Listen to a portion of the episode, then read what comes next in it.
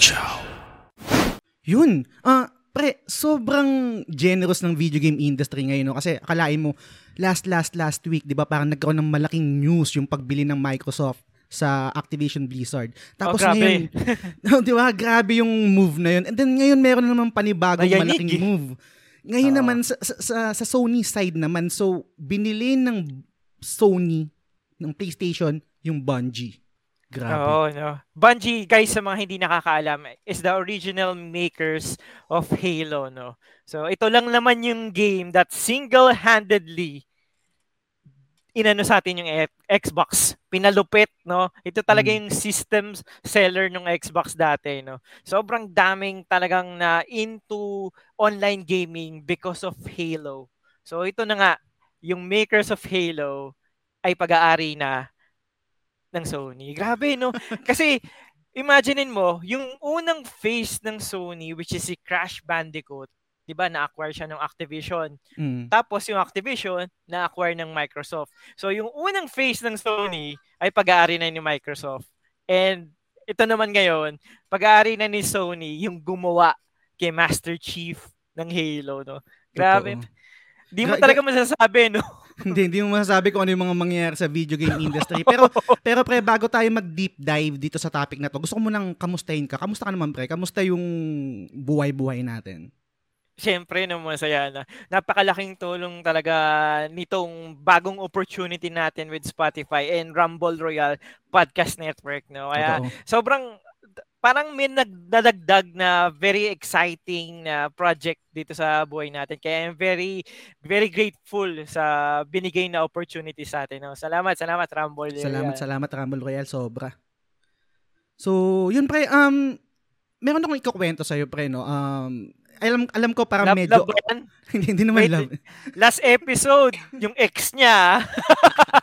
hindi, Ito, pa- hindi, ano yan? hindi naman, hindi naman, hindi naman. Um, alam ko medyo cringy na parang mag, magbasa or parang magbuhat or mag-acknowledge ng ng parang medyo, sabi natin, papuri, papuri sa'yo, no? Pero, guys, humility aside, forgive me, pagbigyan nyo na ako. Ngayon lang, babasahin ko lang yung isang post ng isang tropa natin na si Jay Bertol ng PlayStation Trophy Hunters Philippines. nice, nice. Tsaka oo. ng Losing Streak Gaming. Kasi ganito, um, bumili siya ng t-shirt ng The Game Silog Show. Itong suot ko ngayon sa, sa screen ko nakikita nyo. No? Bumili siya ng t-shirt. And kasi pag may bumibili sa akin ng t-shirt, nilalagyan ko yun ng letter. Ah, parang love letter dun sa mga buli- bumili ng mga t-shirt ko. Kumbaga parang personal touch ko to to thank them for supporting The Game Silog Show.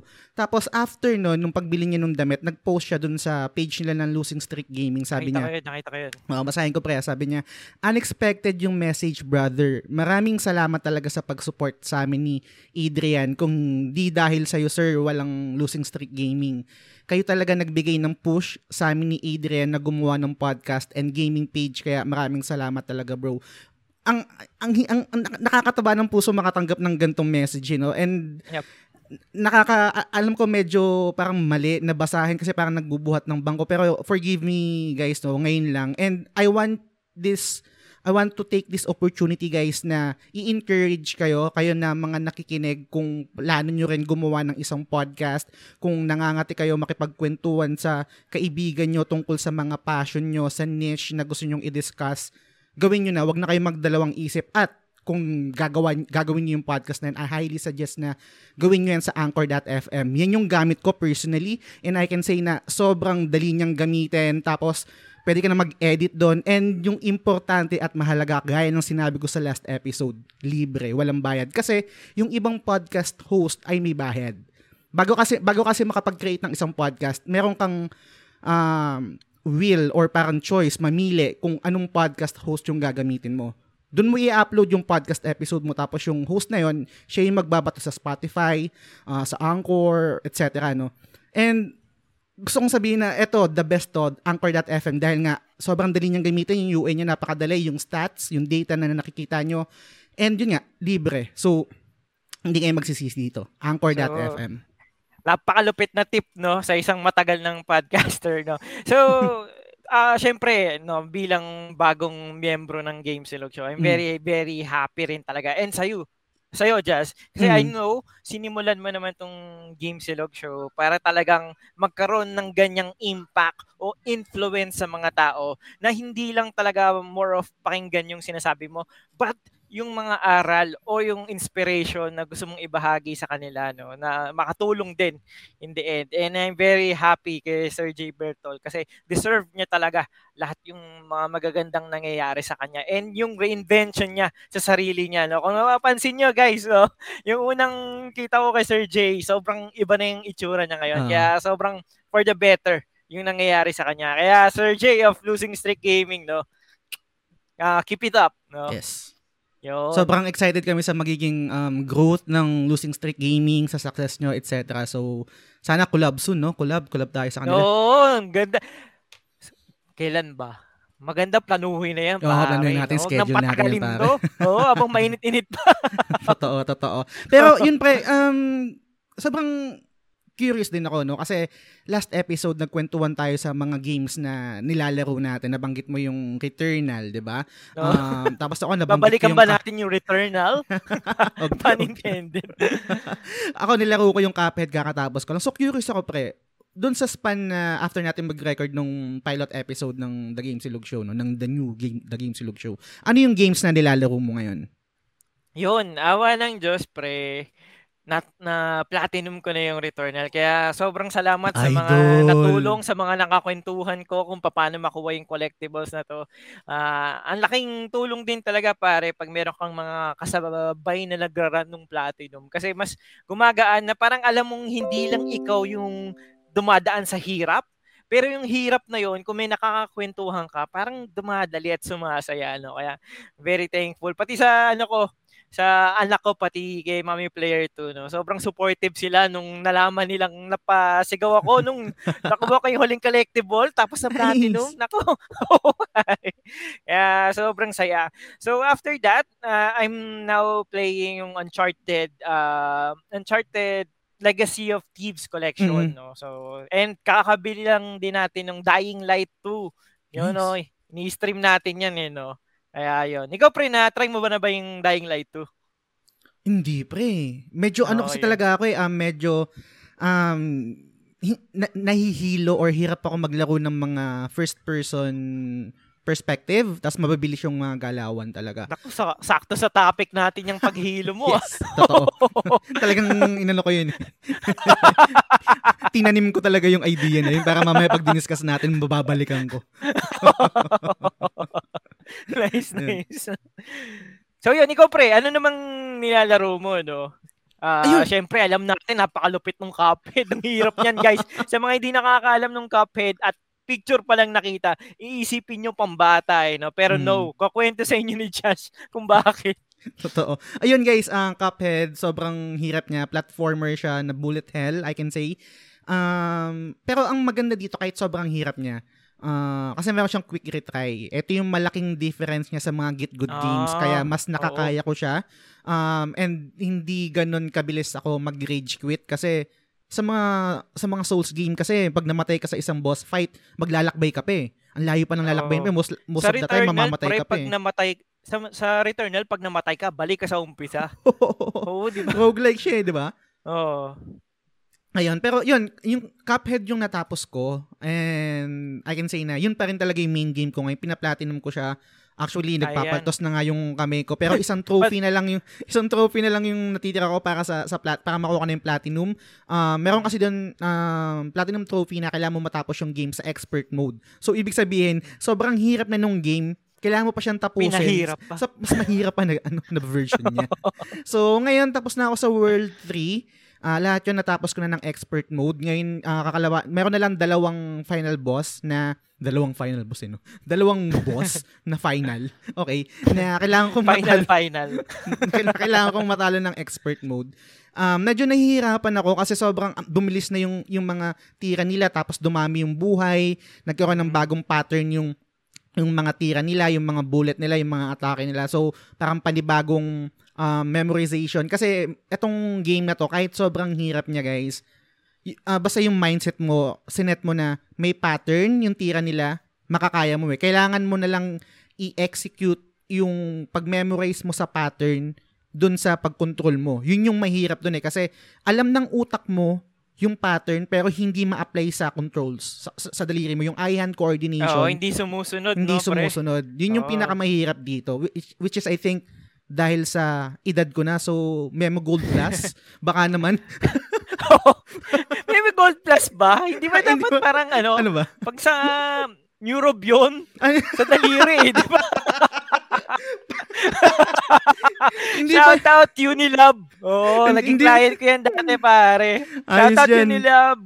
hindi hindi ba yung ano yun yung parang sa mga gout yun Tusok-tusok. oh sa gout Hindi, yun di ba ay hindi ba Magkano, magkano kasi yung reflexes mo eh. Parang mga ganun. Mm, Oo. Yes, yes. Napunta tayo sa ano. Ang tanda eh. no? Grabe. Pero yun guys, puputuloy ko na yung conversation na to kasi baka kung saan pa kami mapunta ni Daddy Player Sa One. papunta, ano. Baka, diaper na, no? I-remind ko lang kayo guys na i-follow nyo yung The Game Silog Show sa Facebook at sa Instagram and si Daddy Player One sa Facebook tsaka sa YouTube. And kung gusto nyo Yes. bumili ng t-shirt na binili ni, ni Jay Burton ng Losing Streak Gaming, available pa rin siya. I-PM nyo lang ako sa sa page, sa Facebook page tsaka sa Instagram. So yun, um, for this episode no, gusto ko lang kayong bigyan ng context. Ang i-discuss namin is yung acquisition ng, ng, ng PlayStation sa Bungie, no? And for this episode, si Daddy Player One yung magdadrive ng conversation. Eh, gusto ko lang maging transparent din kasi hindi talaga ako parang um, familiar sa sa history ng Bungie. I'm not sure kung ano yung pedigree nila. Alam ko lang sila yung maker ng ng, ng Halo, no? So, uh, I decided or we decided na mas much better si Daddy Player One yung mag-drive ng conversation na to. So, pare, take it away. Yes, yun, no. So, kwentuhan ko lang din ng brief history ko, no, kung bakit mo nasabing kahit pa paano may kaalaman tayo sa Xbox, no. Mm. Kasi, nung time ng generation ng PS3, medyo mahal siya talaga, very pricey. At the same time, talagang hindi pa madali yung pag-develop ng game sa kanya. Kaya, maraming developers ang nag-shift talaga dun sa Xbox. Mm. And as a gamer, medyo nadala ako nung wave na yon, no. And I really, really love Gears of War. Kung, kung hindi nyo alam yung game na yon, research na lang. Ang lupit-lupit ng game na yon, way back 2006. Kaya napashift ako ng Xbox. Kaya from there, nilaro ko na rin talaga yung mga kilalang games ng Xbox para ma-familiarize sa kanya like Star Wars, uh, Knights of the Old Republic, and of Mm. course, the system seller si Halo, Yun. which is yun nga yung gawa ni Bungie na binili na ni Sony ngayon, no. So, tanong ko lang sa iyo, pre, no. So, given last two weeks ba yon? So, Ah. since na-acquire ng Activision yung ay since na-acquire ng Microsoft yung Activision Blizzard, feeling mo ba direct response to ng Sony yung pagbili nila ng Bungie dun sa ginawa ng Microsoft? Hmm. Ganito kasi pre no, um as a, as a gamer no na parang limited lang yung knowledge sa business side netong mga corporation na to. Um pag tinignan mo siya sa surface, isipin mo talaga direct response to ng ng Sony sa Yup, Microsoft, 'di ba? Mm. Pero sa kabilang banda, pag nagbasa-basa ka ng mga um, comments or mga statement galing sa uh, mga personality sa video game industry lalo na pag sa mga sa talagang sa mga mga game developers no you you you will, you will learn na these kinds of um acquisition ay hindi nangyayari ng mabilis na parang okay two Tama, weeks tara tama. bilhin na natin to ganyan. Or eto yung okay binili ng Microsoft tong tong Activision Blizzard kailangan natin sumagot. Okay sige tara meeting tayo with ano with Bungie. Or ano, sino kaya yung pwede nating bilhin? Tas let's ano let's uh, parang finalize the deal. I don't think na ganun yung nangyayari. And I think um matagal na to matagal ng decision ng ano ng Sony na bilhin yung Bungie una si, kasi let's be honest kahit sobrang fan ako ng PlayStation sobrang olat sila sa live ser- live service games Oo, tsaka sa tama, tama. first person shooter. Yun yung pinaka-olat sila kasi story-driven games, um, ano na yun, nakalak na yun sa PlayStation eh. Mm. Um, third person shooter yan, Uncharted, etc. Diba?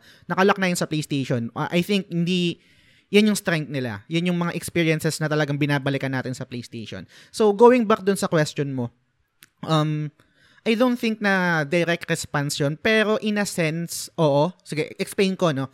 Feeling ko etong Sony, meron niyang mga alas sa barahan niya. Sa, sa, sa hawak niya, sa hand niya. Meron mga alas yan.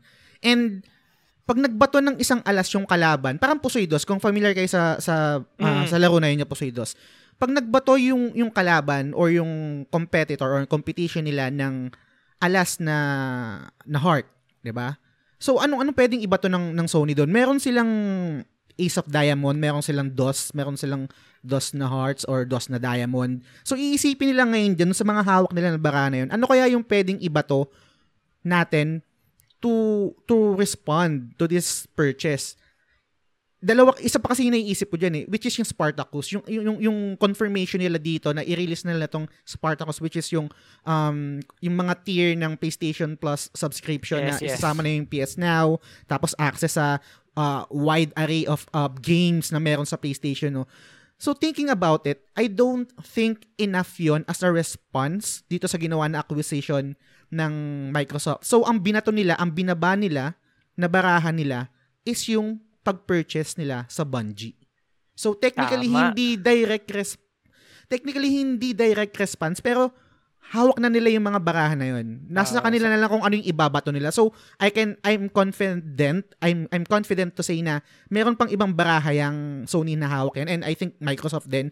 Ganun naman yung, yung sa, sa, sa competition eh. Hindi naman kagad nila ibabato lahat ng barahan nila eh. Tama, tama. So, pag nagbato yung isa, tsaka isipin nila, ano yung magandang ibato dito, yung perfect? Kailangan ko na bang ibato yung DOS na diamond, tapos tapos na? I don't think so. Kailangan nilang ibato muna yung isang... Grabe yung I don't think so, ah. Konyo. Taga South. De.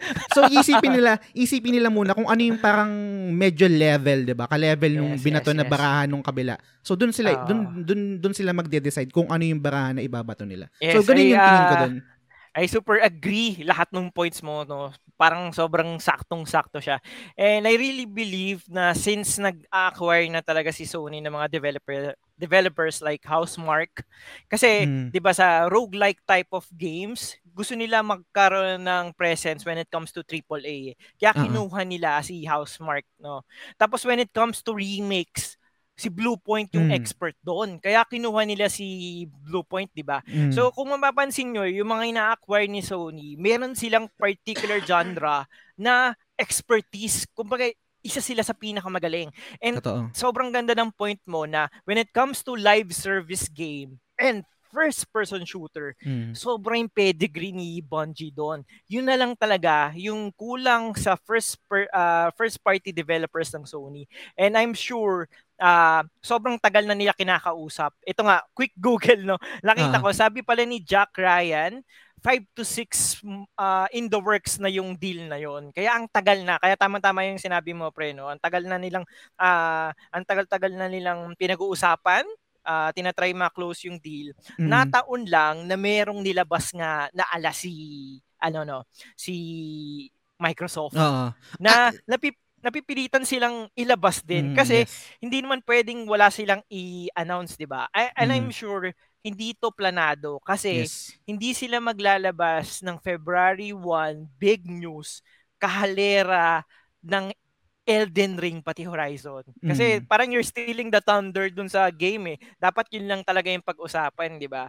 Eh given the corporation uh, talagang business standpoint no nag-lose kasi ng 20% sa stocks yung Sony, di ba? Mm. Once in-announce yung Blizzard. So, as an investor, ikaw, what's your move, Sony? Meron ka bang gagawin, no? Yes. Kaya parang they felt pressured na maglabas ng ganito. Kaya sobrang tama yung sinabi ni Jazz kanina. Talagang may dapat ilabas ka, no? Mm. Para ma, ano ka, uh, level naman yung playing field. Kasi for me, ah, since nakuha ni Sony si Bungie, medyo nag-level na. Kasi in worst case na mawala yung Call of Duty sa PlayStation in 3 years from now kasi uh, nabasa ko i-honor naman nila lahat ng existing games na nasa contract which is yung for, uh, the next 3 years na Call of Duty multi-platform pa rin siya no? Pero mm Beyond that, hindi pa natin alam. So if ever mangyari na maging exclusive si uh, Call of Duty or any first person na gawa ni Activision sa Microsoft, meron silang bala na tagagawa ng sobrang lupit na first person no si which is si Bungie. Mm-mm. Totoo. Oh. Tsaka ang ang ang isa pa dito kasi na I don't think na nadi-discuss din no sa sa industry natin or sa community natin is maliban doon sa acquisition na to na o nga um nasa pangalan nila yung yung Bungie pero multi-platform pa rin, 'di ba? Kasi nga uh, yung Destiny yun yung um yun yung community nila eh. Kumbaga parang yes, binigyan uh, sila ng creative freedom, kumbaga, yung yung Bungie no. Pero ito yung isang side na kailangan din nating tignan which is yung collaboration. Nabanggit to sa PlayStation blog which is yung synergies ng mga ng mga developers ng ng Sony no ng PlayStation Studio. Oo. Kasi let's say papalitan talaga ng resources eh no. Yun mm, ang maganda sa developers ng Sony eh. Totoo. Kasi let's be honest no. Okay yung Killzone, okay siya. Pero hmm. hindi Bakit siya... natatawa, pre? hindi. Ayoko lang makasakit pag baka may, may mga fans ng Killzone. Pero hindi uh, siya kasing level ng ng Halo, ng Destiny, ng ano pa ba, ng mga first-person shooter ng Call of Duty. I don't think so. Pero by acquiring Bungie, they can work with them, they can yep. learn, and then they can apply it to Killzone. Hmm. Na exclusive. So kung Destiny, eh, multi-platform, Oh, sige, gets. Okay, sige, goods lang yan. We can still do Killzone na um, exclusive. exclusive. Tapos, natuto na kami sa Bungie. Ibig sabihin, hindi lang yung studio per se yung binili nila. Binili din nila yung epekto or yung synergy nga na collaboration na makukuha ng ibang developers na meron sa Sony katulad ng Guerrilla na nagde-develop I think ah, uh, I'm confident ng ng Killzone or nung anong yeah. first person kasi bago sila nag nag Horizon first person talaga yung games nila Killzone yes diba? yes ah uh, yeah singit ko na rin din pre no feeling ko ha ang laki ng chance na it's either Killzone franchise or Resistance Fall of Man franchise mm. ay pwedeng ipasa na ng Sony sa ano sa Bungie. Kasi mm. hindi naman bago sa Sony yung nagbibigay ng project like yung Blue Point Games, 'di ba? Biglang uh-huh. sila na yung uh, Dev- uh, Demon Souls remake. So ito, ang laki ng chance kasi ito yung point no. Tama ka mm. sinabi mo eh. Naging busy na yung Guerrilla Games sa Horizon. Na mm. sobrang mm. tindi niyan, guys. And yung Horizon, meron pa silang VR na palabas na game, 'di ba? Kaya they have no time talaga to produce another type of game, especially ibang-iba sa Horizon, which is si Killzone. Kaya mm. pwedeng makuha ni Bungie yon. And sa case naman ni Resistance Fall of Man, ang ang developer niyan guys ay si Insomniac. Yes. Na sobrang lupit guys. So imagine niyo na lang yung portfolio ni Insomniac, no? You have Spider-Man, may Miles Morales ka pa dyan. You have Ratchet and Clank. Yes. You have Wolverine. Yun, no? 'Di ba? Tatlo yun, sobrang, guys. Sobrang still yung pagkabili dyan sa Insomniac, sinasabi ko sa inyo, guys. Oo, di ba? So, grabe. Sobrang talented ng developer, pero hindi rin, kung meron silang pwedeng bitawan na franchise na hindi naman nila expertise, mm. ito si Resistance Fall of Man, no? Kaya pag binigay yon feeling ko wala namang resistance from them Pun mm. intended. may, may idadagdag lang ako pre no and I I I think makaka-relate ka dito and may idadagdag ka pa no. Yung maliban doon sa sinabi ko kanina na parang binili nga yung um, yung Bungie tapos yung yung IP let's say or yung yung buong team and then yung experience ng synergies, yung collaboration no. Meron pang isang side dito na uh, epekto rin ng pagbili ng Sony sa Bungie which is yung mas um, paano ba to? Paano, paano ba, ano ba yung perfect, uh, perfect word dito? Mas kaakit-akit, yun, yun yung naisip ko. Mas kaakit-akit siya sa mga talent. Bakit? Parang ganito yan, pre. Kunwari sa advertising, di ba, Makan. Let's say, Makan, di ba, oh. mal, uh, malaking company, di ba, advertising company. Pag naging, uh, Kumbaga parang pag yun, kung, kumbaga pag pag nagtrabaho ka na sa Makan, nasa resume mo na yan eh. Yes, Pag mag-apply ka uh, sa ibang company or kung ano pang advertising company, sobrang big deal nun. And same din yon sa mga developers na pag nakaka-attract itong Bungie, yung, yung literal na pag-purchase lang ng Sony sa Bungie, nakaka-attract to ng mga talents. Uy, nandito yung Bungie, gusto ko magtrabaho na dito. Gusto ko na magtrabaho, gusto ko na maging part ng Bungie, gusto ko na maging part ng Sony dahil sa Bungie. Mm. So, yep. win-win situation talaga to. Hindi lang basta-basta na, okay, um, sa atin na yung Bungie, tapos uh, matututo tayo, hindi rin. Makaka-attract din sila ng mga talented people para mag-develop ng mas mga gagandang games. So oh, sobrang kasi win-win pati, talaga siya. Hindi naman sa sobrang level na yung playing field dahil compared sa pag-acquire ng Activision kasi sa juggernaut talaga yun. Napakaraming uh, cash cow nung ano eh, Activision talaga na uh-huh. nakuha ni Microsoft. Pero when it comes to quality of games, yung pwedeng mawala kay Sony, pwedeng may lipat na bago pwedeng may mag ano, pwedeng may lumabas na bagong IP o kaya pagandahin pa si Killzone or Resistance with minimal investment. Kasi ang hmm. investment ng Microsoft is 68 billion hmm. dollars, hmm. 'di ba? Magkano ang investment ng Sony sa pagbili nila sa Bungie? 3.6 billion dollars. Times ano 'yon, no? Kayo na bahala mag-math. Pero grabe, guys, 'di ba? Yes. So, sobrang laki ng difference. no, si Sony, uh, kaya rin nila kinuha talaga si Bungie bukod do sa sabi mo nga kanina, 'di ba? Expertise sa first person games, as first person shooter, uh, pati sa live service no, is yung very knowledgeable when it comes to PC games hmm. o PC port. Kasi for the longest time guys, yung hindi pa naglalabas ng Halo yung Bungie, uh, ang tagal na nila sa PC gaming space no. Uh, mga real-time strategy pa yung mga sikat nilang games pero talagang Halo yung sumikat. Mm. And every iteration ng Halo, halos every iteration ng Halo, merong kasamang PC port na gusto talaga pasukin business standpoint ni Sony. Mm. Talagang kita niyo naman God of War no. And I'm very sure lalabas na rin yung mga games like Ghost of Tsushima and hinuhuli lang nila yung Last of Us kasi last nga, 'di ba? Puro pa nino. sorry, sorry sa advertising. Puro pan talaga kami. Oh, pero 'yun, yun, feeling ko ang laki talaga ng advantage nila when yung inacquire na nila si Bungie. Kaya sobrang happy sa move ni Sony. Being a Sony fan talaga. And I'm sure sobrang Sony fan ka rin, no? Tanong ko pre, no? Mm. So, given yung, ito na yung Bungie, no? Meron ka bang particular game na parang excited ka na magkaroon na sa PlayStation since nakuha na nga yung Bungie? Yun, yung tinanim, yung tinanim ko kanina na idea tungkol sa akin. Hindi talaga ako ma first person shooter.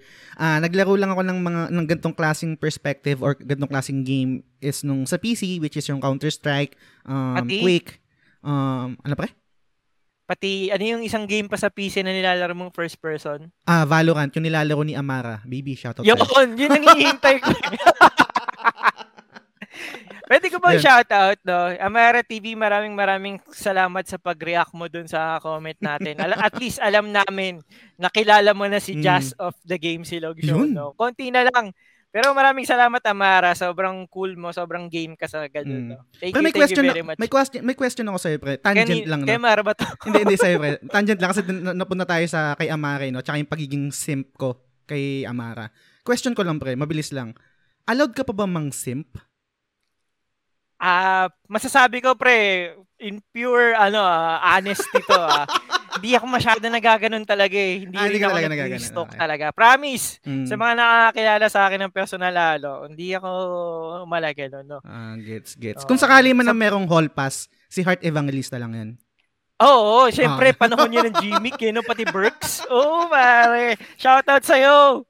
Heart. Sige nga, pre, kung, kung fan ka talaga ni Heart, anong pangalan niya sa Burks? Ah, uh, Missy? Hindi, sa Gmic yun eh. Ah, Gmic ba yun? Ay, mm. nakalimutan ko na sa Berks, pare. Oo. Gwyneth, pre. Gwyneth. Oo, nakalimutan ko na. Missy yung natatandaan ko. Sorry, sorry. Anyway. Mas tumatak sa akin yung Gmic eh. Anyway, oh. sorry. Wait lang, Xbox to Gmic. sorry, sorry. Okay, proceed, proceed, proceed. Uh, so, ah, pre, mm. same actually same lang tayo ng answer no. Wala akong masyadong sobrang excited na mm. Bungie game kasi sobrang sumikat lang naman talaga nila todo Halo and uh-huh. yung Destiny tinry ko siya hindi ako masyado hindi ako masyado natuwa. Mm. No, kaya kasi, sana yung pagiging magaling nila sa first person ma-apply nila sa Killzone kasi mm. ako I'm a fan of Killzone talaga no. Kasi tinatawt nga yan as a Halo killer. So pinagbigyan ko, nilaro ko siya talaga. Yung mm. one uh, hindi okay talaga, no? hindi maganda, no match na no match, sobra. As in, hindi man lang naging 20% ni Taguro. Mm. Parang gano'n pare. Yung Killzone 2, ang laki ng potential niya. Kaya lang, okay. masyado yung controversy naka-down sa kanya eh. Kasi if you remember, nung in-announce yung PS3, tapos nagpakita sila ng gameplay footage kuno ng uh-huh. Killzone 2, nagsinungaling pala sila doon. Kasi hindi yun gameplay footage. Uh, cinematic video siya. Uh, yes, pre-rendered video. Kaya nung nilabas na yung game, ang laki nung pinangit. Mm, gets, Kaya gets. sobrang na kahit sobrang ganda ng gameplay, sobrang ganda ng story, pero yung pagsisinungaling na yon, sobrang nakakos sa kanila. Kaya yun, sayang-sayang. Gets, gets. Yes. Pero yung ma- ano lang ito pa rin, yung yung sa Destiny kasi, um, hindi ko talaga siya nilalaro and pang wala akong um, drive para laruin pa yun. Kasi uh, gets ko na parang lifestyle game yun eh. Pero gusto ko lang i-shoutout si ano, si Brian, tropa natin sa PlayStation Trophy Hunters Philippines. Yo, Kasi sobrang excited. Sobrang excited siya dun sa parang upcoming um, expansion ng Destiny 2 mm. kasi player pala talaga siya. And ang sabi niya sa akin, kumbaga in-explain niya kung anong meron sa Destiny, parang um, catch up uh, catch up ano, catch up parang ito yung catch up mo sa mga friends mo. Kumbaga parang you will ah, stay oh for the friendship eh. O, okay, yes, parang yes. maganda yung game pero in totality, in totality talaga mag stay ka dun sa samahan na nabuo dun sa game na yun. Yung so, community. Uh, so gets ko kung bakit maraming naglalaro ng Destiny. Kahit, Ganyan kahit hindi ako naglalaro. sa Fortnite siguro. Oo, no. Kahit sabihin natin paulit-ulit yung game, mm. at the same time, di naman masyado nag innovate ng sobra compared sa other games, no. Pero nandun na kasi yung na-build yung community, na-build, nandun na yung routine na talagang every day, every night kayo maglalaro. Tapos, ang magandang kwento dyan, pre, habang naglalaro, doon na kayo nagkukwentuhan. Hindi Totoo. yung parang comment-comment lang kayo o chat lang kayo sa messenger, no? Mm. You use video games to bond, yes. to communicate, to know uh, kung ano na ba nangyari sa kaibigan nyo. And that type of games, talaga yung ano, uh, nagiging daan. Kaya ayos. Sir Brian, no? Cheapskate Gaming. Yun. Oo, follow no? nyo guys. Sa follow nyo yun, no? Sa mga kuripot, katulad ko. Yun. Okay, pre. So, pre, given that, no, so, mm-hmm. feeling mo ba, ano, ano yung mga speculations mo o yung mga hula mo sa future projects ng Bungie sa Sony? Okay. Oh. Um get, gets na gets natin yung ano nung kumbaga parang yung pedigree ng developer na to no, yung parang um masterclass sila sa shooter. Ay, nung pag nakikinig ako ng mga kaibigan ko or ng podcast tungkol sa sa Destiny or sa mga ginagawa ng na games ng Bungie no. Talagang ang laging sinasabi is yung world building tsaka yung feels ng barrel, yung game feel. Mm. Kasi um, pansinin niyo guys, no, sa mga shooter, kailangan masarap sa pakiramdam pag bumaril ka eh. Napaka, napaka-importante nun eh. oh, di ba? hindi pwedeng, hindi pwedeng hindi mo perfect yung game, yung tinatawag ng mga developer na game, game feel. Yep. Pag, pag sa mga shooters, kasi yun yung nagmamatter din eh, kung ano yung, ano yung pakiramdam ng recoil, yung re- pakiramdam ng pag, pag uh, pull ng trigger, etc. Tapos iba't ibang klase pa ng baril yun, no? So, mm. um, going back to your question, gusto kong humi- humiwalay kahit yun yung kahit yun yung yun yung pedigree nila, yun yung parang expertise nila. Gusto kong makita na gumawa ang Bungie ng ibang genre. Oo, oh, so, matinding so, ano yan um, sa ano sa kanila. um, al- alam alam ko parang gets na ano no, no parang gets Kasi, na. Kasi like yung ex uh, ko lang no, like Guerrilla mm. Games no, biglang uh, nag-shift sila, biglang nakagawa yes. sila ng Horizon no. So kasi, ganun kasi, ba yung na-envision mo? Yes, pre. Eh, eh, ikaw, di ba artist ka? Um, I guess siguro makaka-relate ka dito and may input ka dito, may insight ka dito, no? Pag paulit-ulit yung ginagawa mo, may burn may burnout yan sa artist eh.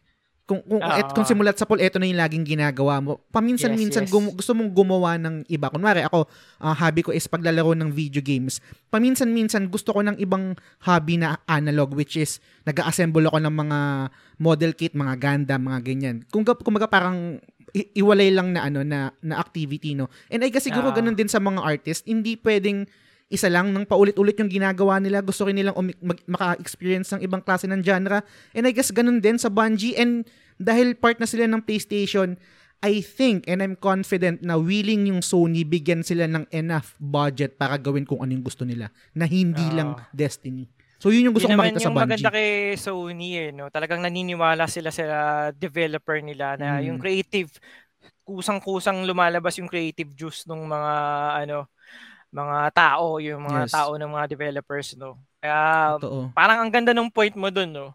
So ako naman nang nai-imagine ko sa kanila kasi masyado nang given yung mag-create ng first person shooter eh, no. Oo. Like yung Killzone, Resistance or, or bagong IP. Ako sana kung meron man silang gagawin for Zo- Sony is to up the level of PlayStation VR. Mm. Talagang ilagay sa rurok. Kasi ginawa nila yun for uh, Halo eh, sa Oo. Xbox eh, no. Sa lahat ng tao no, yung time na yun, nung kumbuhay na kayo, walang mag-iisip na maglaro ng first person shooter sa controller. As Mm. in wala. Dahil napakahirap nung analog, guys. Yung yung control pa dati, yung isang analog, hindi siya pang camera.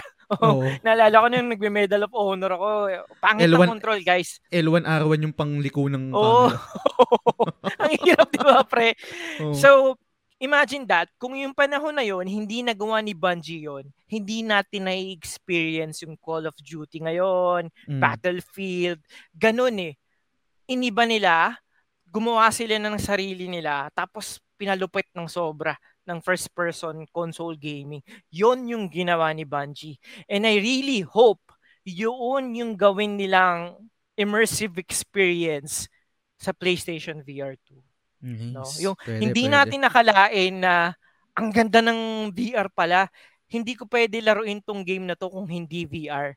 Kasi Mm. sa totoo lang, wala pang system seller ang PlayStation VR. Kahit sobrang ganda ng Resident Evil 7 pag. VR mo, hindi siya ano eh, hindi siya yung experience na magta-transcend talaga na parang sasabihin mo, ayoko laruin ng controller to, gusto ko VR lang.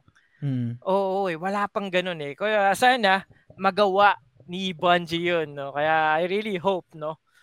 Mag ma, makagawa sila ng sobrang groundbreaking na mag-ano talaga, mapapabili yung mga tao ng PlayStation VR. Yun. Malupit, malupit. So, tanong ko na lang yun, pre, ah, no? Mm. Kasi kasama nung news, ang meron pang sinabi si Jim Ryan na isa, no? Mm. Sabi niya, una pa lang tong balita nito ng acquisition ni Bungie. Marami pang quota, marami pang hindi Tagalog. hindi Tagalog. hindi Tagalog. Basta marami pang silang i-announce na nabili nilang o na-acquire nilang developers. So Mm. pare, before the announcement, meron ka bang wish list of developers na sana gusto mo nabili ni Sony? Ganto pre, no? Um, paano ko ba, paano ko ba ilalatag tong opinion ko dito? Mama, iba, ibabalik ko sa yung tanong nga kasi iba, medyo iba lang yung, yung take ko dito, no? I think unpopular opinion to. As much as I'm happy dun sa pwedeng um, contribution ng Bungie sa ecosystem ng PlayStation, ayoko na silang bumili ng iba pang ano, ng iba pa iba pang publisher or developer. Unang-una, um, ilatag ko lang yung yung konteksto, Oh, no? interesting yan pare. Sige, sige Oo. pa. Explain mo. ilatag ko lang yung konteksto. Yung kultura ng Sony, eh, hindi ganito.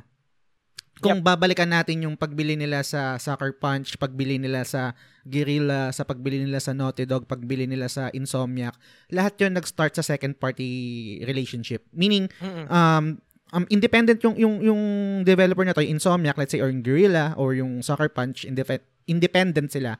Tapos nagkaroon lang sila ng partnership sa Sony. And then, um, nung gumawa na sila ng um, Crash Bandicoot, ng um, Ratchet and Clank, ng um, Killzone, ng mga games na to, no, nakapag-build na sila ng relationship. And then, from there, doon na nila in-acquire. Hin- Yes. kaya kaya um pag sinabi ko to oo tunog fanboy pero ito yung malaking difference ng pag-acquire ng Sony sa mga developer versus sa ginawa ng Microsoft na, na parang literal lang na parang brinus ko lang ginamit ginamit yung pera para bilhin tong mga developers na to itong IP na to without having that kind of relationship beforehand unlike sa Sony na talaga ito yung kultura, kinultivate nila yung mga talents, yung yung yung relationship, etc. bago nila inacquire. Y- yun yung yun yung kultura ng Sony. Eh. Alam ko tunog fanboy no, pero yun talaga yun yung yun yung kultura nila. Kaya yung yung yung nabasa ko tong um, acquisition nila sa Bungie, medyo um, on the fence ako nung umpisa kasi ang unang pumasok sa isip ko, hindi nyo kailangan labanan yung Microsoft sa sa sa gusto nilang klaseng laban. Parang ganun eh. Ganun yung unang pumasok sa isip ko. Pero nung inanalyze ko, nagbasa-basa ako, okay, it makes sense kasi una, multi, multi-platform naman at the same time, um, kulang sila ng live service games tsaka ng mga shooters. So, gets, okay. Pero kung bibili ulit sila ng, let's say, ng, um, ng another developer, let's say, um, Square Enix, Capcom, Atlus, Sega, etc. I don't think um, yun yung way ng Sony o yun yung kultura nila. Pwede, pwedeng i-rebat sa akin na yun pa ba yung magmamatter just? Hindi ba importante yung business side kasi kikita ka ng pera? Ay, ay, ay, ay, ay, ayoko. As, as a fan ay ayokong maging ganun yung kultura. Kasi mang, mangyayari dito parang monopoly ng mga ano. Kumbaga parang I don't think in the long run magiging healthy yun para sa atin na bilihan na lang ng bilihan ng IP um gets ko na parang maraming fans yung Disney, pero sa kabilang banda, merong backlash na hindi na sila yung same Disney eh, na wala na yung identity nila eh, na, na ito yung, ito yung, ito yung dahilan kung bakit marami silang mga loyal fans eh. And ayokong mangyari sa Sony yun. Ayokong, ayokong bili lang, bibili lang sila kasi for the sake na tapatan etong tong Microsoft, labanan sila sa gantong klaseng laban. Ayoko nang, ayoko nang ganun. Gusto ko mag-focus sila kung saan sila magaling. Tama na tong pagbili nila sa Bungie. Mag-focus sila sa mga um, existing um, studios nila. Kasi marami silang pwedeng gawin dito eh. So, I don't think, kasi pwede pwede silang mag-ano eh. Kumbaga, meron silang mga relationship sa ibang sa ibang developer katulad ng Square Enix, 'di ba? Meron silang ano um yung uh, exclusive yung FF16 muna sa PlayStation or uh, let's say yung Persona. Yun yung tinatawag na uh, yung sa Persona, yun yung tinatawag na second party exclusive, 'di ba? Parang yep. independent yung yung ano, yung developer pero yung game exclusive sa Sony. So, mm ganun yung gusto kong i-maintain ng Sony and ayoko na silang bumili pa ng ano ng ibang um, developers or ibang um, publisher. Kung pwede, siguro IP. Pwede silang bumili ng IP. Let's say, bilhin nila yung IP ng Konami, na Castlevania, yung mga ganun. Pero, i-absorb o i-acquire, uh, medyo hindi na ako, ano doon, hindi na ako goods doon. Sa akin lang. Okay. Ikaw ba, pre? Good Ikaw point, ba, pre? good point, pre. Sobrang valid. Valid naman yung mga points mo, no? So, ano ko lang, kasi, tama ka eh, kung lalabanan ni Sony nung bilihan, ang grabe, sobrang deep ng pockets ng Microsoft talaga. Kaya pagbilihan talaga na yan, no? Activision na uh, bili nila na close to 80 billion. Uh, ilang developers na yung mabibili ni Sony noon. Hindi talaga mm. makakalaban si Sony doon, no. At ang maganda naman kay Sony, kagaya nga nung sinabi mo, may relationship na siya doon sa mga current developers. Bakit? Kaya naman siya merong relationship na ganoon dahil Japanese company. Mm. So yung Japanese, kung yung behavior kasi nila, 'di ba? They want to support their own. Kaya naman hindi kumikita talaga yung Xbox doon, no. So if ever may meron silang gustong i-support compared sa other ano, other uh, gaming manufacturer, mm. si Sony na 'yon, 'di ba? Kasi gawa yung Sony, yung PlayStation sa Japan. Kaya uh-huh. yun talaga. Pero hindi rin ibig sabihin hindi sila pwede mabili ni Microsoft. Mm. Yun yung pinakamasakit eh. Kasi kahit anong relasyon mo, kahit anong relasyon mo sa mga tao, sa presidente, mm. sa kung sino mang ano, uh, game developer doon, kay, kay Kojima, sabihin natin, di ba? Kahit anong pang relationship doon ng Sony, pag yung may-ari na ng kampanya, katulad yung may-ari ng Konami, di ba, nung inalis siya si Kojima, dali-dali lang. Mm. Pero pag yun na talaga, pinabili niya kay Microsoft, yun yung masakit. Totoo. So, So, you have a risk din, pre. Kung hindi ka bibili talaga ng mga price possession mo na hmm. ano gaming developers kasi sobrang deep nga nung packet ng Microsoft na sobrang ano na sobrang tricky talaga yung relationship na hanggang saan ka dadali ng relationship mo. Mm. Kaya yon sa, siguro uh, when it comes to playing field, luging-lugi talaga yung Sony, no? Kaya talagang parang maghahawak na lang sila sa relasyon na ganyan. Uy, bala kaming bilhin ni Microsoft, no? Ano bang parang counter offer mo? At least meron pang time si Sony na magganon. Kasi na-build nila yung relationship. Okay naman yung sinasabi mo, pre. Pero mm. I, I think sa business standpoint, they have to be open. Kasi, oo, okay, no? Kung, kung parang gagawin lang nila yung nakagawian o kaya yung nasa puso nila, hindi sila mag-grow feeling ko eh, no? Kaya they have to keep up with the times. The reason lang din bili ng bilis yung Microsoft is para hindi na sila mahirapan magkaroon ng rights para yung mga first day one games na launch ng games, day one na sa Game Pass. Mm. Oo eh. Yun kasi yung malaking factor din eh, no? Kaya, yung, yung yung dito kasi sa sinasabi mo na, oh, gets na parang, um, syempre, business to, di ba? Na hindi uh, naman, hindi ka naman pwedeng, let's say, parang pusong mo muna, okay, let's keep the the culture here in on PlayStation, wag tayong bumili. Hindi hindi naman talaga ganun siya nag-work eh, I, I guess. Uh, Pero as a, as a fan no, um yun yung talagang nakikita ko and ibalik ko lang no na parang um, alam naman natin yung nangyari sa PlayStation 3 era, 'di ba? Na Oo, yung yung oh, masyadong ang ang ang, ang PlayStation yun yung arrogant days nila eh. Kasi nanalo yep. sila sa PlayStation 2. Okay, we can do anything that we want para sa generation na to and susuportahan pa rin tayo ng mga ng mga gamers, no. And I guess nagkamali sila. Mali mali yung yung yung basa nila, mali yung yep. yung tingin nila dun sa sa sa atin bilang gamers, no na hindi hindi kami basta-basta uh, parang susunod kung anong anong ginawa nyo no? And I guess siguro ayoko silang bumalik sa ganun na know, know your identity. Never lose your ad- identity na minahal kayo ng mga tao. Sobrang feeling ko sobrang underrated nun kasi nga andali siyang irebat ng business side na hindi, hindi, hindi walang walang value yan sa amin. Kami yung kaming nasa ano board of directors na nagdi-decide kung anong gagawin. Wala naman kaming pakialam sa mga ano niyo eh. Parang ganun. Yun yun uh, yung ah. pinaka ayokong mawala. Never lose the identity na meron kayo, ano yung mga relationship na binild nyo, kung paano kayo gumagawa ng games, at kung bakit kayo minahal ng mga fans nyo. Kasi kung, kung ang mangyayari is, bili lang tayo ng bili without, without, um, parang let's say, um, guarantee kung ano yung um, mapoproduce natin na produkto, which is I think ganun yung sa Microsoft. Kasi, oo, binili na yung IP, binili nila yung Activision Blizzard, Blizzard. I don't think na parang automatic nun, maganda na kagad yung kakalabasan na yung output eh. Tama, tama. I don't think so. I, I, Tana na papa-English ako ah. sorry. Oh. Hindi, hindi, I don't think na ganun, kumbaga parang it, it equates to good product automatically.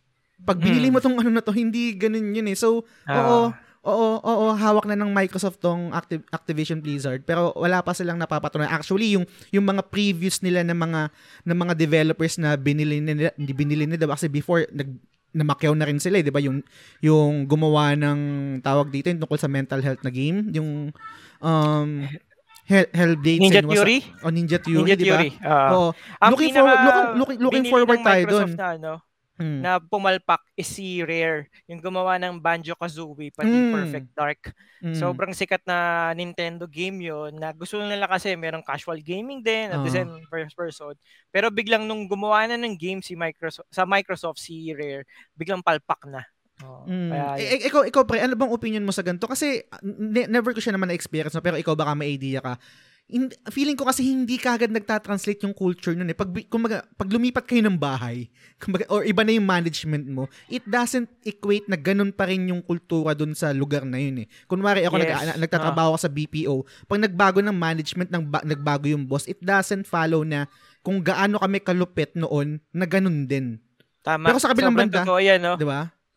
Yung culture kasi nag-iiba talaga eh, no? So, hmm. kahit sabihin mong hindi ka direct direct ano ng direct superior yung taga Microsoft. Mm. Pero yung pinapatupad nilang culture doon kung paano magpapalakad yung HR, paano uh-huh. mag-alaga ng mga empleyado, naiiba yan, guys. And and of course, lahat ng merger Oo, lahat ng pagbili, may chance na may redundancy diyan, 'di ba? Mm. Pati yung lahat ng mga pinundar ng mga empleyado na pagtatrabaho sa ganito, may chance na hindi na mabigyan ng recognition. So parang start from scratch na naman sila. Mm. Kaya ang, ang karamihan diyan lumilipat na lang din eh, no? Kaya mm. may chance uh, after ng Microsoft acquisition na lumipat na lang. Pero good thing naman si Phil Spencer Yun. ng Xbox. Ayos siya eh. Sobrang mm. ayos niya. Naniniwala din ako na kaya niya naman ginagawa to is for the ano, para mapaganda lalo yung gaming industry. Kung, Balik ko lang, ay sige, sige. Last na, pare, sorry, last na. Kung meron man akong kinakainggit sa Microsoft, yun yung meron silang Phil Spencer. Oo, no, wala, walang, ta, wala walang si Sony. Sony. Meron dati si Shuhei Yoshida, para Oo, sa akin, tsaka si know. Sean Layden. Ngayon, hindi ganun ka-charming si Herman Holst eh. Parang hindi Br- siya... British yata kasi.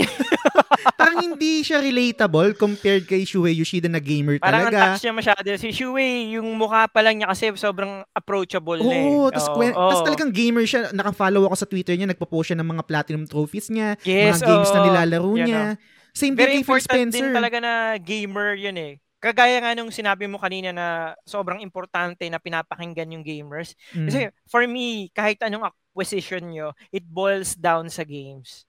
Talaga, no? Kung mm. ano yung mapoproduce nyo, kung gaano kaganda yan, gaano karami.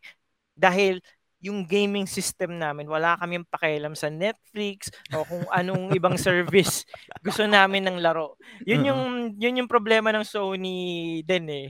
Doon mm. sa ano, doon sa PS3, masyado silang maraming gustong gawin, no. Totoo. Same case doon kay Xbox One. Kaya din naman sila nag-fail. So yun, balik ko lang pre doon sa ano no, doon sa acquisition nga. Ayun nga pala ikaw pala pre.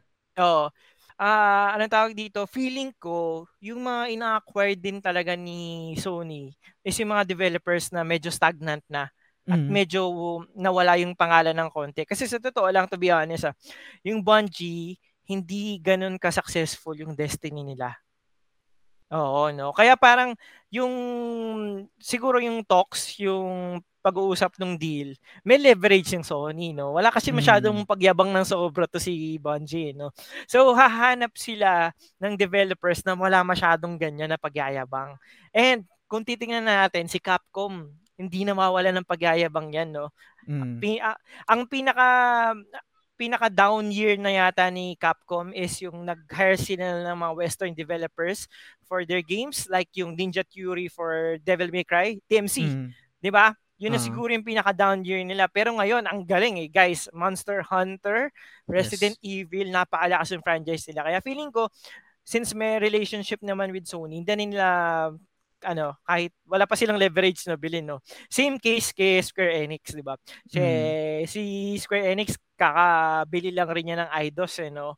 So, meron siya ng, when it comes to Western games, Tomb Raider, nandyan, Hitman, nandyan. And sa J- JRPGs, syempre nandyan yung mga Kingdom Hearts, Final Fantasy, etc. No? Kaya parang ang wala pa ring leverage masyado si Sony. Pero may isang developer na sobrang sikat dati na feeling ko sobrang walang kwenta na ngayon, mm. kayang-kaya bili ni Sony Meron ng niya. barya lang Konami.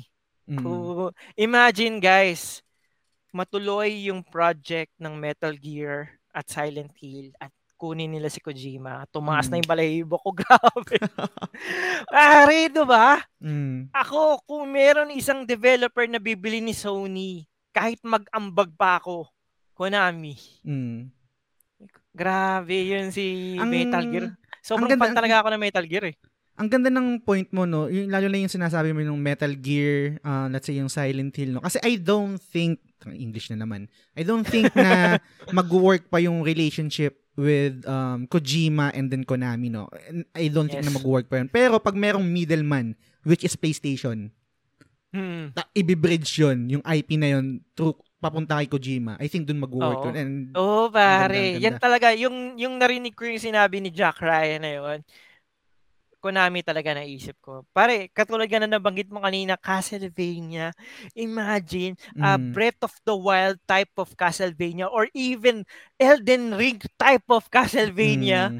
Ang ganda nun. Totoo. Grabe, Actually, yung, yung, yung, yung Bloodborne, nung una ko nilaro, Castlevania vibes siya eh. Oo, so, Di ba? Yung mga kasel, no? Oo, no, tumas balibo ko, pare. Mm. Pero kung sakali lang, alam ko medyo ano to, medyo um, niche and konti lang yung fans nito. Kung bibilin nila yung Konami, gusto ko rin buhayin nila, pre. Kung tutuusin, kung ano lang, kung okay lang naman sa kanila, buhayin nila. Yung Assured Dreams, pare. Ganda. Ay, oo, nalaro ko yan, pare. Ganda ng PS1. Roguelike din yun. Ay, oo, oo. Gagawa ka ng Ganda mga nun, kung ano ah. sa bahay Kala ko mo. sasabihin mo, pare, kontra. Or su- suikuden, no? Oo. Ay, oo, isa pa pa yan, pare. Diba? Sayang, 108 stars na nami. Ito. Oo. Pero pero 'di ba, yung portfolio ni Konami sobrang wide din na pero wala silang nilalabas recently. Kaya kung babasihin mo sa kung may stock sila no, ang baba Mm. nung sa stocks value nila eh.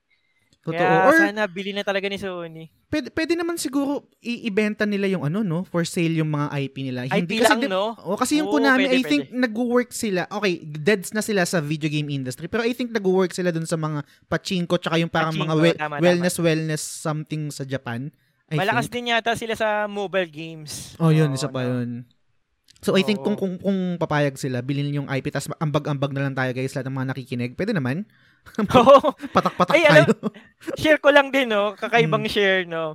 So, alam niyo ba, sa TikTok yata, merong isang lalaki na nag, nag, ah, ano siya sa mga followers niya na bilin natin yung mansion ni Michael Jordan. Kasi for the longest time, ilang years na hindi pa nabebenta yon for 10 Ah. million, 10, 10 million or 10, 10 million dollars, no? Oo. So, eh, sobrang dami niya ring followers, no? So, lahat daw, kung lahat daw ng followers niya, pati siya, mag-ambagan, kayang-kaya daw nila mabili yung bahay. No? So, kung kay Sony, ako willing ako mag, ano, mag-ambag kung bibili nila yung Konami. Ako din. Oo, Pero wow. pero pero Oo. isa lang kailangan kailangan dun kailangan may clause dun sa contract natin. Kailangan i-develop nila yung yung A- Azure Dreams talaga or Oh, Suikoden. Kailangan may clause doon pre, exclusive clause na kasi baka bilhin nila yung Konami tapos hindi naman nila gawin yung Azure Oo, Dreams yung tsaka yung? Suikoden. Baka meron silang top 5 games na dapat ma-develop Mm. nila in the span of 20 years, no? Mga ganun, no? Di ba yung mga basketball player, meron silang mga exclusive clause na dun sa mga Oo. kontrata nila. Gusto ko ganun. Pag binili natin yung Konami, guys, pag nag-ambag-ambag na tayo, um, Ah. bilhin natin yun. Pero let's make sure na merong clause na kailangan nilang gawin yung Azure Dreams tsaka Suikoden.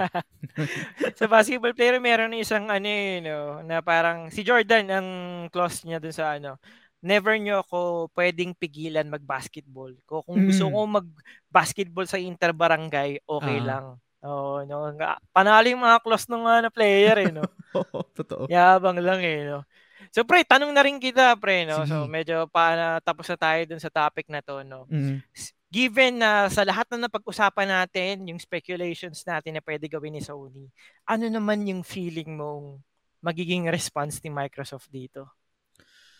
Ito medyo tricky tricky to tsaka challenging for me kasi hindi nga ako ganun ka ano ka well versed sa space ni ni Microsoft no pero um I don't think na magre-respond sila ng same na kumaga kung, kung let's say bum, una bumili sila tapos bumili yung Sony tapos bibili ulit sila I don't think ganun yung magiging response niya um I'm not really sure kung anong pwedeng ibato niya kasi ah, ang hirap. Hindi ko alam. Siguro, kung ako ah, bilang fan, as a gamer lang, no, ang gusto ko maging response ng, ng Microsoft dito sa move ng, ng, ng Sony is mag-focus dun sa mga games nila. Kasi wala Tama. Nice, pa nice, talaga nice. Kung games na Puro, gusto kong puro ano pangalan ng kanila eh. companies eh, no? Wala pang laro. Mm. Kumbaga parang on paper, sige, on paper, ang gaganda ng mga IPs nyo, pero wala, wala pang produkto eh. 'Di ba? Ah. Parang bigyan mo na bigyan nyo kami ng produkto na talagang malupit.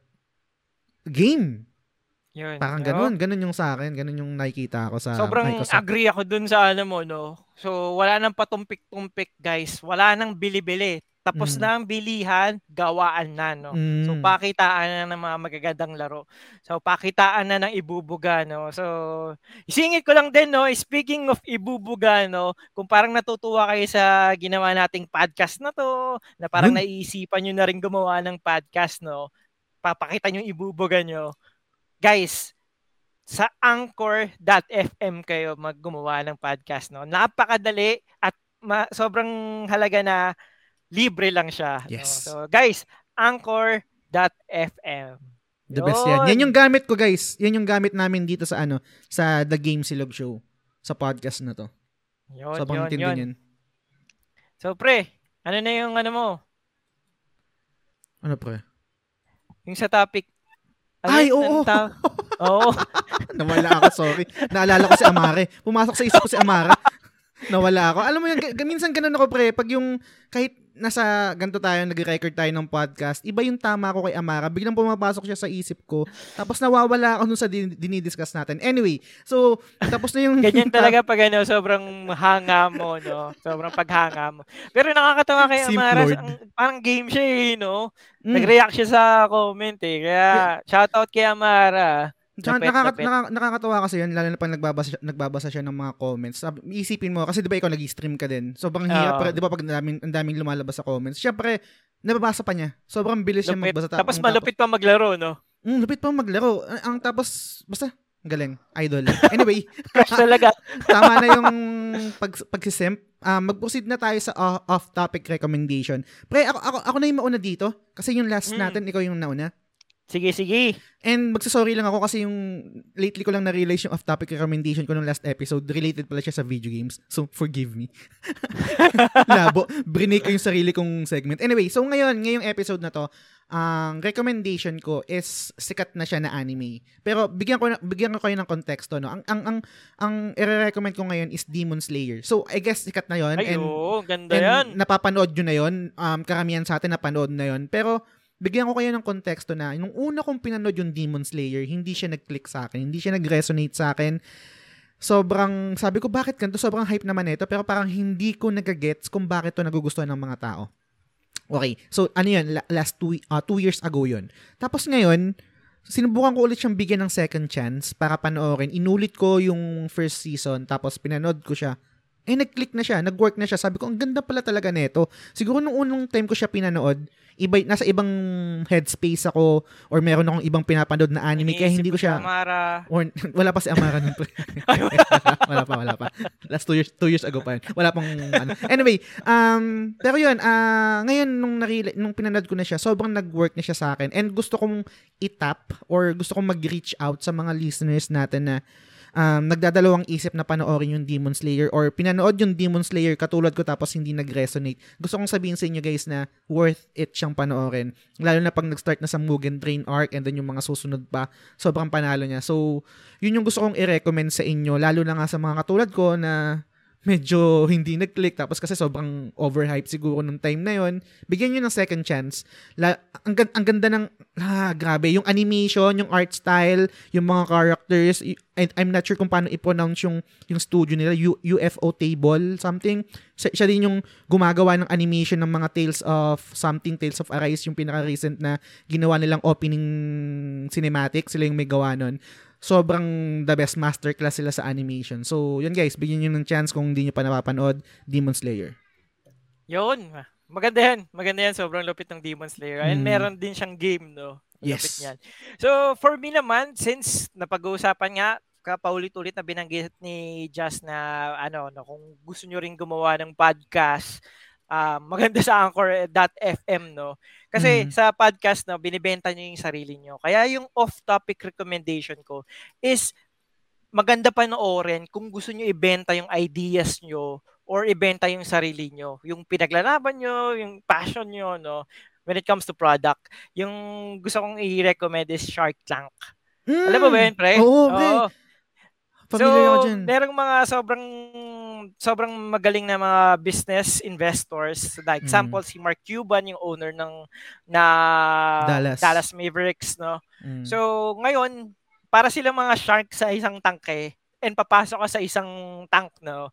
Then, meron elevator pitch type ng ano, doon mo ibebenta yung sarili mo o yung gusto mong yung produkto mo na pag mm. na gusto mong mag-invest sila. So doon guys, of course, makakahanap kayo ng ideas na possible business venture in the future.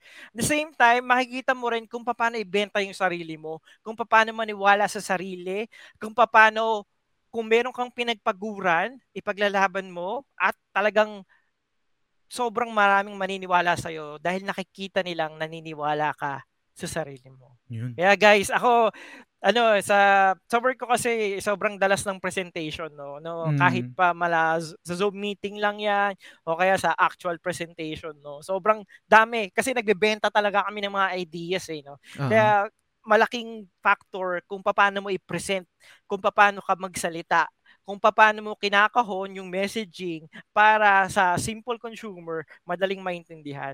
So, yun. Panoorin niyo yun. No? Promise, ano, uh, matutuwa kayo do sa pagbenta mo sa sarili. Sa sarili. Yun. The best yan guys, the best yan. So, yun guys, yun yung recom- recommendation namin for this episode. Demon Slayer sa akin and then kay Daddy Player 1 is Shark Tank. Shark Tank! Eh, yun. So, I guess dito na namin tatapusin yung episode, no? Pero bago yun, mabilis lang, no? Kung napaki- napakinggan nyo tong, tong episode to at kung nagustuhan nyo, kung nagustuhan nyo lang naman, Paki-rate naman. Paki-rate naman, guys. Pati follow. Oh, follow and follow, Spotify. follow nyo sa Spotify. So, malaking malaking tulong yun sa amin. And share nyo na rin sa mga kaibigan nyo na feeling nyo uh, makaka-relate din sa kwentuhan tungkol sa sa video games. And follow nyo rin yung The Game Silog Show sa Facebook, tsaka sa Instagram, si Daddy Player One sa Facebook, tsaka sa YouTube. And gusto yes. ko lang din i-shout out si si Raiji. Um, isa siya sa mga nag-comment doon doon sa ano sa first episode natin. Nag kinongrats tayo pare, congrats na sa sa first episode natin. And lahat kayo guys, alam ko naman na nakikita ko naman yung numbers, nakikita ko yung mga nakikinig, kung ilang kayo nakikinig. Siguro nahihiya lang kayo. Pero maraming maraming salamat sa inyo guys. Maraming maraming salamat sa pakikinig. Sobrang big deal yan sa amin na, na pinapakinggan nyo yung mga kung ano-ano mang sinasabi namin dito. Sobrang thankful kami. So again, maraming maraming salamat sa inyo guys. Ikaw pre. Singit ko lang din pare ah. Yun, uh, isa pa sa nag-comment talaga tapos nag-message pa personally si Sir Allen Rayfer no. Na yun. talagang natutuwa siya doon the way natin ano uh, mag-usap. At the same time, feeling niya in, very inclusive yung yung podcast na parang lahat ng type ng gamers talaga dito nakaka-relate. Kaya, sir, shoutout. Maraming maraming salamat sa suporta. Napakarami talagang sir. nag-comment at ng message pre, no? Ang hirap lang talaga ano, uh, isa-isahin. Baka pagtagal, pre, baka meron tayo ng ano for the fans. Yun, pwede, fans ba pwede. O talagang Listeners. sa community. Community, yan, yan. Oo.